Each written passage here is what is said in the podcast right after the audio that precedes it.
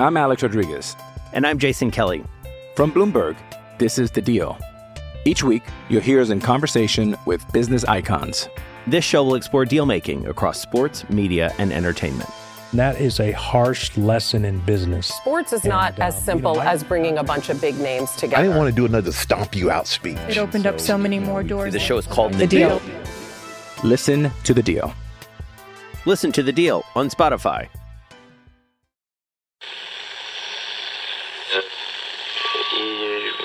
Empire.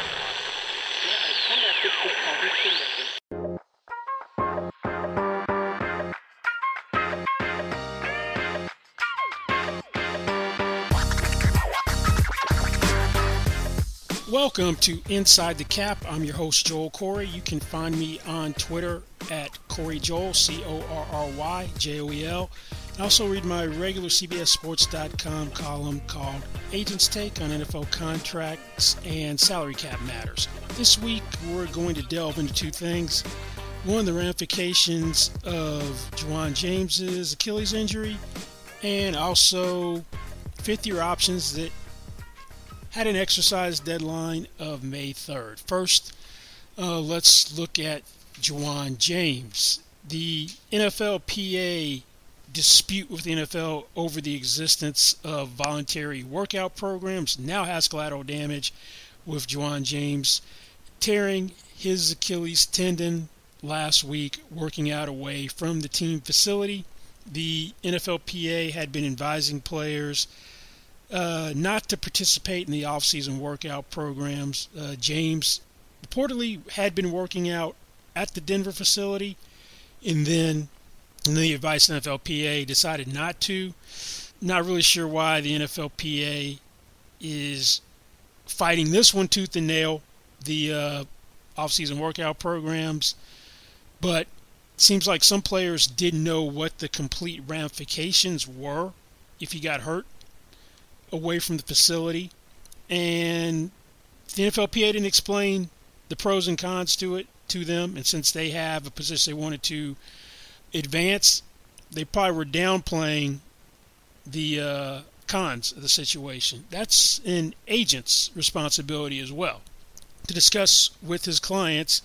Okay, if you don't work out, this is at the facility. These are part of the ramifications. If you do, here's the pluses and the minuses. Explain and present that to your clients, and then let them make an informed decision as possible.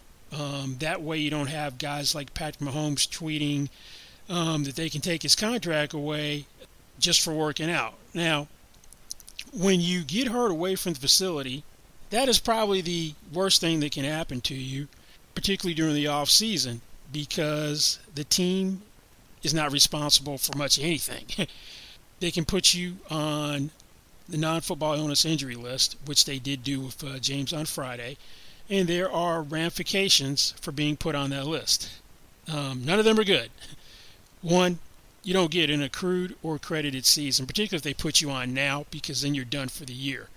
Um, if you go on after the cut down, then could come off in a normal non-COVID year, um, but you're out six weeks at a minimum. Um, you could come off, but in this case, Ja'Wuan James can't. So he doesn't get doesn't get an accrued season for free agency, which he really doesn't need because he already has four. Once you have four of those, you don't need another one. Doesn't get a credited season for salary purposes or benefit purposes, which is more important. So that means uh, nothing goes towards his pension, nothing goes towards his um, severance pay this year, which is another benefit you get at the end of the year. There's a certain amount per year, depending upon how long your career is, that you get um, in severance pay, lump sum payment when you retire. Like Philip Rivers retired this year, he's got $285,000 in severance coming for 17 years, um, but doesn't get the credit this year, which would be 30 grand um, for severance. More importantly, have to pay your salary if you put on the non-football illness injury list. Um, don't pay for your medical care uh, if they don't want to. Um, now, if you get hurt at the facility under paragraph nine of the NFL player contract, team has to is responsible for stuff like that. And paragraph 9 basically says unless this contract specifically presides otherwise, if players injured in performance of his services under this contract and promptly reports such injury to club physician or trainer, then player will receive such medical and hospital care during the term of this contract as long as club club physician may deem necessary and will continue to receive his yearly salary for so long during the season of injury only for no subsequent period uh, covered by this contract as player is physically unable services required of him by this contract because of such injury. Um, that's your salary is guaranteed by paragraph 9 in the case of an injury performing services of your contract working out under the direction supervision and control the team qualifies uh, for that james in his case supposed to make 9.85 million this year he opted out last year voluntarily because of COVID, which you were allowed to do. Um, got the $150,000 advance. His contract told, so it was running through 2022, now runs through 2023. Um, had a fully guaranteed $9.85 million salary. Was 10, but he got the 150 advance. Um, has $11 million salary next year, 5 million guaranteed for injury only, fully guaranteed on the fifth day of the 2022 league year. Now, there's something called defaults in a player contract which can void guarantees. So, since he had the guarantee, if he didn't default, then they had to pay him. But because of how the default language reads, that guarantee is gone, which puts him in a position where they don't have to pay him. And and for typical default language is more or less the same for each team. There's some variances. Some are more onerous than others, but basically, if you uh, refuse to play or practice leave the team without written consent in any years of the contract. If you uh, have a breach of paragraph three of the player contract as a result of hazardous activities which involve a significant risk of personal injury uh, that are non football in nature, uh, some list specific things like skydiving, hang gliding, mountain gliding, climbing, auto racing, motorcycle, ski, scuba diving, skiing, etc. You get suspended by uh, NFL policy, whether it's personal conduct, substance abuse, or performance enhancing drugs, uh, conduct detrimental, you are in default. So that's going to put also next year's guarantee in jeopardy as well. The five million. The injury guarantee is not going to apply because the injury guarantee only applies to injuries suffered while playing or practicing for the club. So the injury guarantee won't work for him next year Skilling guarantee doesn't kick in if it still survived, which I don't believe it does, until next year. Snyder's got an unsecured five million next year. Some people have said that um, this could trigger give back of a signing bonus. I've never heard of a situation where a team has come back to try to get somebody signing bonus for working out away from the facility. Under um, signing bonus forfeiture or recoupment is controlled by Article 4, Section 9 of the CBA. But before we get to that, we referenced uh, paragraph 3, which was referenced in the default, which talks about will not play football engage in activities related to football otherwise. This may involve significant risk of personal injury. Um, so, working out um, away from facility typically qualifies for that. Now, um, if you're talking about Article 4, Section 9 of the CBA, there's a list of things which are considered appropriate defaults um, for when you can come back and get signing bonus. So some of the same as in the guarantees: refuse to play, refuse to play or practice, withhold your services. Basically, if you um, are suspended under a policy, then signing bonus forfeiture uh, can be triggered uh, if you uh, retire. But typically, it does it doesn't mention anything for what we're talking about in terms of give back for signing bonus. I think that's something that uh, is a stretch. It, it says what does say unavailable team due to non-football injury that results in material breach of paragraph three. So yeah, they could, but still think that's a stretch. I think that's one of the NFLPA would file a grievance just because they wouldn't want that precedent set. Now, this thing did take another turn for the worst in terms of relationships with the NFLPA and the NFL um, just because of a uh, memo that the NFL sent out um, because players were, um, as I said, Mahomes was surprised, and some media members were surprised as well of the ramifications of what happens when you work out away from a team facility. And um, specifically, it's, it's, this memo. Some clubs inquired about it as well. That injuries sustained while a player is working out his own in a location other than a facility considered non-football injuries outside the scope of the typical skill injury cap guarantee. Such injuries also not protected by the protections found in paragraph 9 uh, the NFL player contract, meaning there's no contractual obligation to provide salary continuation during the year in which the injury was sustained. Then they toot their horn about why you should work out at the facility. By working out, by contrast, injury sustained by a player working out of club facility specifically authorized by his club are considered football related injuries, and you're entitled to payment of paragraph 5 salary, medical care, pension credit, if you're unable to perform services for three or more regular season games due to injury. It's also postseason games uh, for pension credit also apply, and any other any other benefits such as injury protection, um, which provide payments for the player in the seasons following uh, the season of occurring injury. So, Achilles injury typically isn't career-ending, so the injury protection probably will not apply in this case, then the NFLPA had a response. This was a that the NFL was being gutless, trying to wiggle out a contract and using this as a scare tactic. Now, we've seen in plenty of occasions that teams ultimately will pay something in a non-football injury uh, situation. Um, we had one last year, Michael Palardy, uh, punter for the uh, Panthers last year, now the Washington football team uh, tore his ACL uh, working out sometime before training camp. Was scheduled to make 1.84 million. They decided to pay him $500,000. So it's all is not lost that James won't get paid something, but he could end up being made an example of because of this dispute with the NFL and NFLPA to drive a point home. Denver doesn't have to make a decision on when to pay him now. Uh, they can wait up until training camp to do it but it would not surprise me if they pay him nothing. Um, what some people don't know is if you have an injury in college and you're unable to play, yeah, it's a football injury, but not for NFL purposes. For NFL purposes, that is still considered a non football injury. And we've seen that come into play in drafts over the past 10 years or so. One being um, Marcus Lattimore had that gruesome knee injury in I think it was the 2012 season. He's a draft pick in 2013. I think a fourth round pick of the Niners. Never played a down of football. Never passed the physical. Was paid.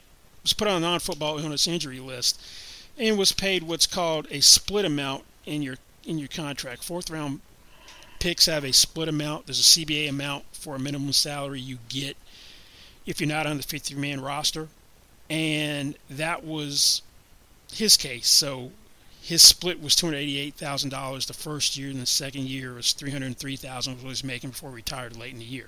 Um, Jake Butt got hurt playing for Michigan in the bowl game. I think um, it was Orange Bowl, if I believe.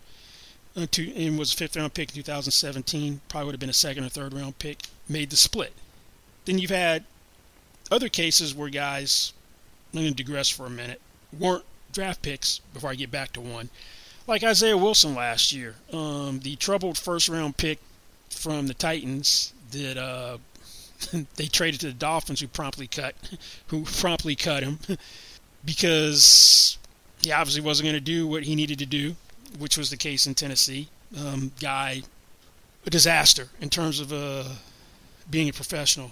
Um, went on non-football illness injury list twice last year. First time they paid him, second time they didn't. 2019, Trent Williams held out partially for money and partially because uh, he didn't agree with the medical treatment that the Washington football team gave him because of the cancerous growth on his head. Um, when he finally decided to report to camp in late October, uh, they couldn't find a helmet which was going to fit properly. Washington uh, put him on the non football injury illness list, didn't pay him his $10.85 million salary, the bulk of which is about $6 million. Now, one case, Dallas Cowboys, 2016. Um, Jaylon Smith um, was playing for Notre Dame. He was second round pick in 2016. Had that career threatening knee injury in a bowl game, and they paid his salary in full um, in 2016. Second round pick. There was a time when Cowboys did not treat second round picks this way that I know from personal experience. Um, we represented a second round pick. Um, this was first getting started um, a long time ago. Jimmy Smith, who ended up catching over 850 passes for like 12 over 12,000 yards, seven straight thousand yard years, all with the Jaguars. But he was second round pick in 1992 by the Dallas Cowboys. Uh, rookie year was lost, broke his leg first couple days in training camp, and you could come out for IR after four games back then. And for anyone, basically played special teams the rest of the year. Second year, was complaining of stomach problems. Played in the preseason game against the Oilers.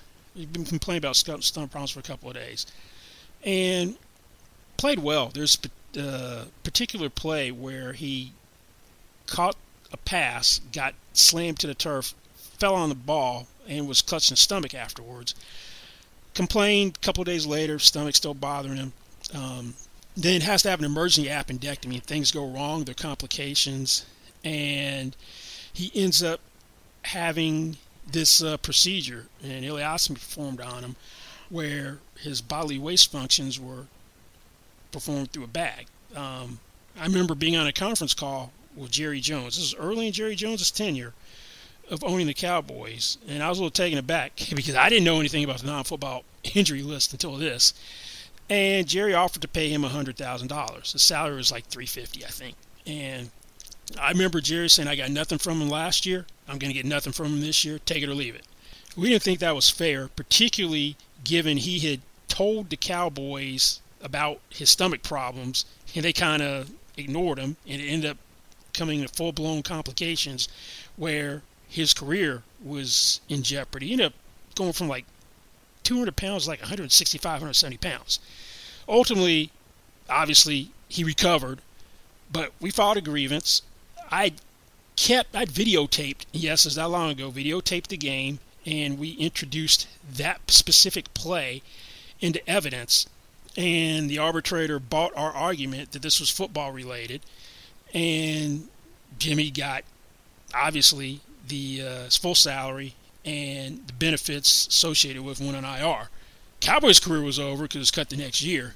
Dallas has come a long way from how they treat guys on and off football um, injury illness list. Worst list for you to be on. Now, one last thing with James is that this kind of sets it up where if they want to get rid of him, they can, because um, the guarantees are going to be gone for next year as well. He's got nine million dollars of bonus proration, 2021, three million, 2021, 22, and 23. So they want to cut him, then it'd be three million after June 1 or next year. There's three million dead money this year. No pay, not pay anything. Six million next year. So we'll see if they decide to pay him anything at all. Um, I remember Philadelphia Eagles. There is a guy, Mike Patterson. I don't know what year it was, mid 2000s, like 2004, 5, 6. I'm not 7, 8. I'm not sure what year it was, but that decade um, had some sort, had had brain surgery. They paid him something, but didn't pay him his full salary. And I was like, well, wait a minute. he had brain surgery, no fault of his own, pay him his full salary. And then there was another case. Lawrence Tynes um, got a staph infection, staph infection, MRSA, at the Bucs facility in I think 2013. Initially, they weren't going to pay him anything, put him on non-football illness list, but got such bad publicity, they decided to actually pay him. um, so we'll see what they decide to do. The Denver Broncos in the Ja'Wuan James situation, but given he opted out last year, has not lived up to what they thought when they signed him, even when he did play. Now you have this injury. I suspect that he's going to be made an example of. I hope I'm wrong in this NFL NFLPA fight. I'm Alex Rodriguez. And I'm Jason Kelly. From Bloomberg, this is The Deal. Each week, you'll hear us in conversation with business icons. This show will explore deal making across sports, media, and entertainment. That is a harsh lesson in business. Sports is not And, uh, as simple you know, I- as bringing a bunch of big names together. I didn't want to do another stomp you out speech. It opened up so many more doors. The show is called The deal. Listen to the deal. Listen to the deal on Spotify. What's up? It's Mike Jones from the Football Jones podcast. I know you're enjoying your time with Inside the Cap, but once you're done, I want to invite you to come over and check out my podcast. Each week, we take a deep dive into some of the most pressing topics around the NFL. High profile guests from the coach, player, and front office ranks, as well as the top league insiders. Check out the Football Jones podcast, another fine product brought to you by Empire Media. Decisions on fifth year options had to be uh, made by May 3rd, and the number of fifth year options that were exercised didn't change compared to previous years, uh, despite there were some subtle changes in how fifth year options work with uh, this 2018 first round uh, class. That now, when you exercise the option, that they're fully guaranteed as soon as you pick it up instead of just guaranteed for injury, and then you could wait until the following first day of the league year for the skill and care, skill and injury guarantee to kick in. So you could do what the Titans did to um, Adoree Jackson this year. Get rid of the option, have no obligation if the guy's still healthy. Um, the Washington football team did that years ago with uh, RG3. Kept him on ice the whole year um, when Kirk Cousins was first establishing himself as a starting quarterback. Didn't even activate him, except I think one game, just so the injury part would, wouldn't uh, become a uh, issue. And now salaries are different. Used to be top 10 picks, got the transition tag for their position. And everyone else picks 11 through 32, third through 25 highest paid salaries at their position. Now it's kind of performance, it's performance based where two Pro Bowls original ballot, no matter where you're picked in the round, it's um, franchise tender. One Pro Bowl original ballot in your first three years, transition tag. If you have 7% play time in two of the first three seasons, or average at least 50% play time in all three seasons, then it's third through 20th um, salaries. And if you don't do any of that, then it's third through 25th. So that kind of changed the calculus a little bit. So let's look at some of the uh, options. There, there are 21 which are actually picked up. That doesn't include Kolton Miller, who's would have been picked up, but he signed a contract. He's the first guy to get a um, contract done for a uh, 2018 first round pick. 54.15 million on a three-year extension, 42.5 million dollars in guarantees at the beginning of April. Um, so 21 picked up, uh, 31 were eligible. Um, Josh Rosen wasn't because he got cut by the Dolphins after the trade from the uh, 49ers. And that's in line with the number of options you had picked up in previous years. There were a couple of uh, interesting cases to me. Um, Saquon Barkley, for one, that his option number is really low, 7.217 million, whereas his cap number this year is a little over 10 million. So it's actually cap wise a break next year for the uh, Giants, and part of the reason is the for running backs you take a guy that high second. The franchise transition tag numbers for running backs have been going down steadily because um, it's over it's a cap percentage average. It's not the previous top five average top 10 salaries of the previous year. It's over a five year period. So running back salaries for a while it cratered. They're starting to go back up. But 2017, that fifth year option number for a top 10 pick was a running back was going to be 9.84 million. In Ezekiel Elliott's, if he'd played on the fifth year option, which he did, it was going to be 9.099 million, which was 2019, um, was the exercise year. And then this year for Saquon, it's dropped even more. So, perfect storm for him. Panthers, since they didn't take a quarterback with the eighth pick and with Jaycee Horn, they were going to exercise that option for um, Sam Darnold at 18.85 million. So it's basically he's got this year, next year to prove that he is a legitimate quarterback. He's got a new lease on life. Um, Marcus Davenport, I was kind of surprised they exercised his option, the Saints, 9.553 million, fully guaranteed. Lost the starting job to Trey Hendrickson because of an elbow injury, which sidelined the first four games of the regular season. Couldn't get it back. They gave up two first round picks to get him, move up to get him, trade with Green Bay um, in 2018. So maybe they, instead of cutting their losses, decided, you know what, we're all in on him. Leighton Vander Esch, had durability concerns dating back to Boise State with the neck. Then had the neck problems after after a great rookie year. Hasn't been healthy. Talented guy. 9.145 million drafting Micah Parsons, even though they said didn't impact it. Probably made it a lot easier not to pick up the fifth year option. They say they want him there long term, but if I'm Leighton Vander Esch, you don't pick up my option. I'm I play well this year. I can alleviate the injury concern a little bit. I'm out. I'm like, you could have had me for the fifth year. I'm testing the market. Someone wants to pay me, you can watch me, watch my career progress someplace else. Then we had um, Hayden Hurst. As soon as Kyle Pitts was drafted, this one was never getting picked up. they got him in a trade uh, to replace Austin Hooper, who left in free agency for the Browns. He did he did okay, but Kyle Pitts could be a once in a generation talented tight end. 5.428 million. Not picking it up for a guy who's not going to see the field nearly as much now. Two that I thought might get picked up but didn't. Terrell Edmunds, Steelers safety. They already they were picking up Minkah Fitzpatrick, so picking up two safety ones. His was 6.753 million. Didn't pick that one up, even though he was played basically 90% of the defensive plays ever since he was drafted. And the Titans have history of not picking up fifth year options um, or keeping them. Jack Conklin, Corey Davis, then this year Adoree Jackson.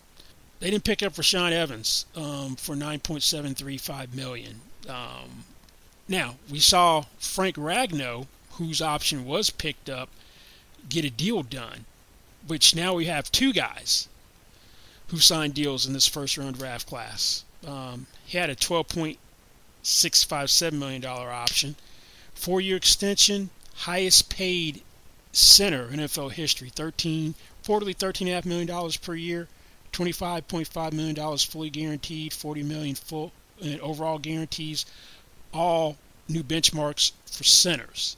So typically, well, you're going to have anywhere from three to six guys sign first round picks, sign deals, um, and not play the fourth year of the rookie contract. Two quarterbacks probably going to sign deals. Josh Allen Lamar Jackson. Expect those to be in the Dak Prescott range, $40 million per year. Probably be where those deals average. Uh, we'll see if someone can get to $100 million in fully guaranteed at signing, which has never happened. Guarantees will probably be somewhere between 120 and 140 million. Baker Mayfield, interesting one. Would the Browns do something with him or, or Denzel Ward? They made Myles Garrett the first $25 million per year non quarterback last year. Uh, if I'm Baker Mayfield, I don't necessarily have to be in a rush. I let those guys go first, knowing that a rising tide lifts all, lift all boats. If they want to do me, he played great second half of the year, overcame the sophomore slump he had in 2019, and wasn't playing all that well at the beginning of the year. If they don't do it now, and he plays like he did second half of 2020 season, it's going to cost them more money. So we'll see about that one. Quenton Nelson, the Colts are budgeting to try to get him done. It's in the budget. I wait for Brandon Scherff. I'm in no hurry. He's playing on a second franchise tag with the Washington football team, 18.036 million. He's my floor if he gets a deal done. Joe Thuney raised the bar for guards in free agency, went to the Chiefs from the Patriots. 80 million, five years, 60 million dollar average, 46.89 million in total guarantees. I'm looking to just fundamentally change guard salaries if I'm uh, Quenton Nelson. Some teams will eventually do deals with guys like the Packers with Jaire Alexander, but not this year most likely. Steelers still haven't done TJ Watt from last year, who's playing on the fifth year option this year. So Minkah Fitzpatrick, you're not quite on the radar screen um, yet. Calvin Ridley has another year like this year 90 catches for almost 1,400 yards, came close to double digits in touchdowns. They're going to have to pay him well over $20 million per year. They're already doing that with Julio Jones, who's 32 years old, coming off an injury plagued year. Probably won't be there next year. They could, could get traded after June 1st. That gives him more leverage if Julio's not around. So those are probably the ones which have the best chance of getting done this year. Didn't see Kolton Miller being the first one. Didn't see Frank Ragnow being the second one. Um, Bradley Chubb, Broncos, maybe. Pro Bowler, pass rusher, ain't going to be cheap. pass rushing market this year in free agency, not where I expect it to be. $17 million was the max on the average per year. Didn't get to Trey Flowers money two years ago, which was 18 million. Um, 56 million in overall guarantees, 40 fully guaranteed at signing for Trey Flowers. I'd expect anything for Bradley Chubb to be over 20 million dollars per year. Uh, Von Miller's coming back uh, from missing last year uh, with the uh, ankle problem. He's in the final year of his contract, so we'll see what they if they do anything with Miller if he gets off to a good start, and would that set the floor for uh, Bradley Chubb uh, as well. But hey there, it's John Keim with the John Keim Report podcast. I'm glad you're enjoying the Inside the Cap podcast with Joel Corry. When you're done, I invite you to listen to my podcast. Twice a week, my guests and I discuss the Washington football team and the NFL. The show features numerous NFL insiders, former and current players and executives, and taps into the insight gained in my 25 plus years covering this franchise. Check out the John Keim Report, another fine product offered by Empire Media. That's going to wrap it up for this week's edition of Inside the Cap. Don't forget, you can find me on Twitter at Corry Joel. That is C O R R Y J O E L. And also read my Agents Take column at CBSSports.com. Thanks for listening. Goodbye, and we'll see you next time.